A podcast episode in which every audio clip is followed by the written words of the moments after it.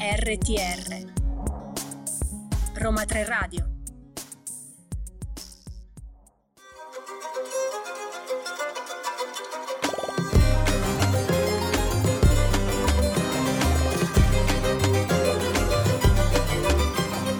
Benvenuti ad una nuova puntata di Ladra di Libri. Oggi voglio portarvi in un mondo magico.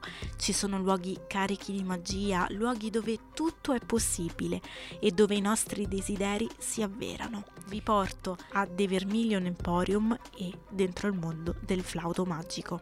Questi due romanzi, The Vermilion Emporium, scritto da Jamie Pecton, e Il flauto magico, invece, scritto da Hendrik Lambertus, sono editi da Fanucci e vi trasporteranno in luoghi dove davvero tutto è possibile. The Vermilion Emporium è una storia dal grande potenziale, c'è magia, c'è ro- romanticismo, però secondo me questo potenziale poteva essere sfruttato molto meglio. Ci sono due protagonisti che sono ben caratterizzati, abbiamo anche l'alternanza dei capitoli, una sorta di POV però ehm, narrato in terza persona.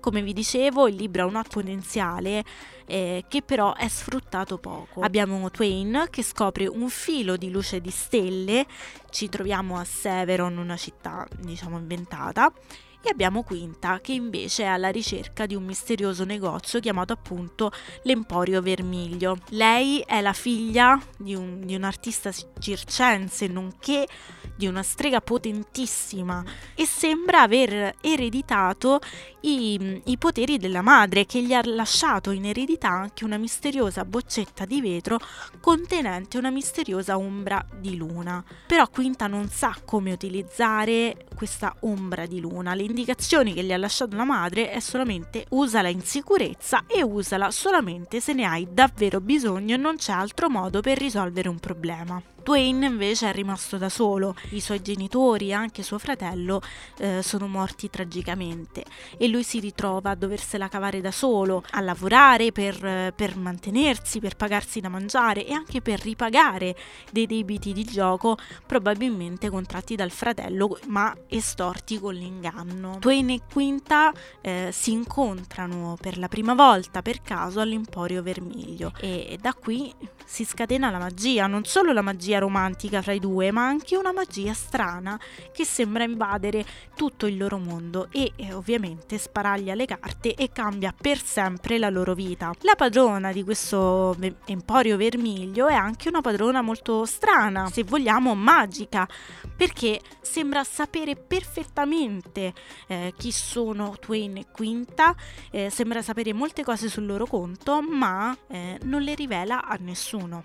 Tra l'altro l'Emporio Vermiglio è un emporio magico che si sposta da solo appare eh, dove c'è bisogno, quindi non ha un vero e proprio itinerario, ma è, si sposta grazie alla magia, è senza tempo, senza luogo, non si sa nemmeno nulla sulla sua origine e quindi da qui, da quando arrivano a questo emporio, Twain e eh, Quinta si ritroveranno a mh, mm, vivere un'avventura pazzesca. I due, tra l'altro, capiscono di essere complementari perché lui riesce a trovare questa luce di stelle che è una luce magica, eh, che riesce a rendere magiche anche le cose. Eh, Quinta invece riesce a tesserla per, per creare abiti e accessori carichi di magia. La magia quindi sembra essere tutta concentrata nei fili di luce la cui origine è misteriosa, non si sa dove arrivano, non si sa dove trovarli. Questi fili sono ricercatissimi da tutti, soprattutto da gente gente, diciamo, nobile. La storia è sviluppata come una favola.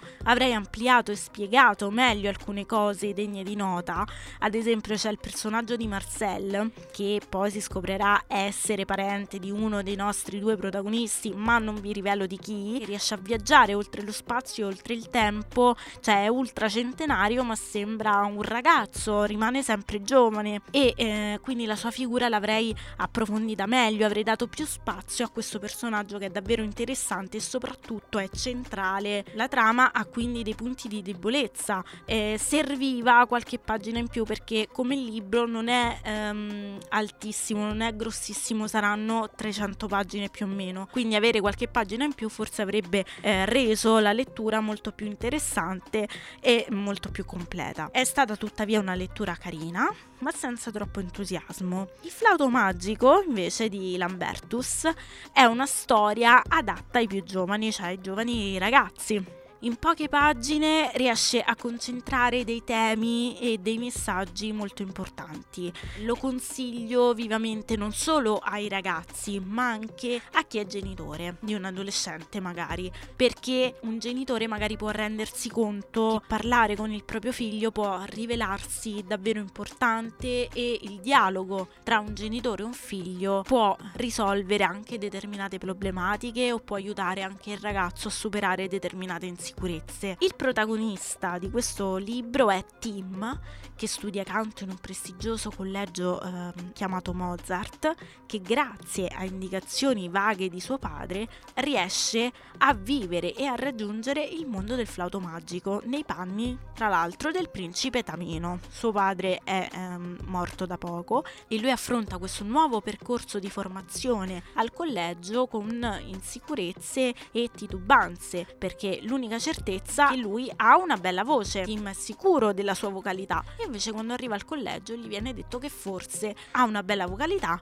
ma gli manca un po' di personalità, quindi sarà anche alla ricerca di se stesso, alla ricerca della sua vera essenza. Durante la notte lui viene trasportato in questo mondo del flauto magico, dove insieme a Papageno deve salvare la principessa Pamina, quindi ritroviamo tutti i personaggi del flauto magico di Mozart, li ritroviamo nel libro. Lo stile dell'autore è molto delicato, tratta anche appunto le insicurezze adolescenziali, il bullismo, la solidarietà, l'affermazione di se stessi, stessi, l'amicizia. È una storia molto originale, sviluppata bene, anche se avrei dato maggior rilievo magari alla parte accademica, che magari rimane anche un po' in secondo piano, però è sicuramente una storia che consiglio. Quindi vi consiglio The Vermilion Emporium e Il flauto magico editi da Fanocci Editore, sono due storie che ci fanno tornare bambini. La puntata di Ladra di Libri finisce qui, io vi auguro una buona lettura e ci rivediamo tutti i mercoledì e i sabato pomeriggio su radio.niroma3.it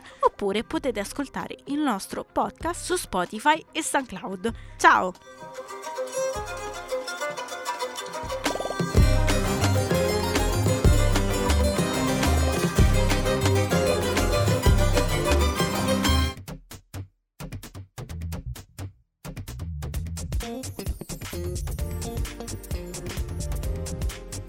RTR Roma 3 Radio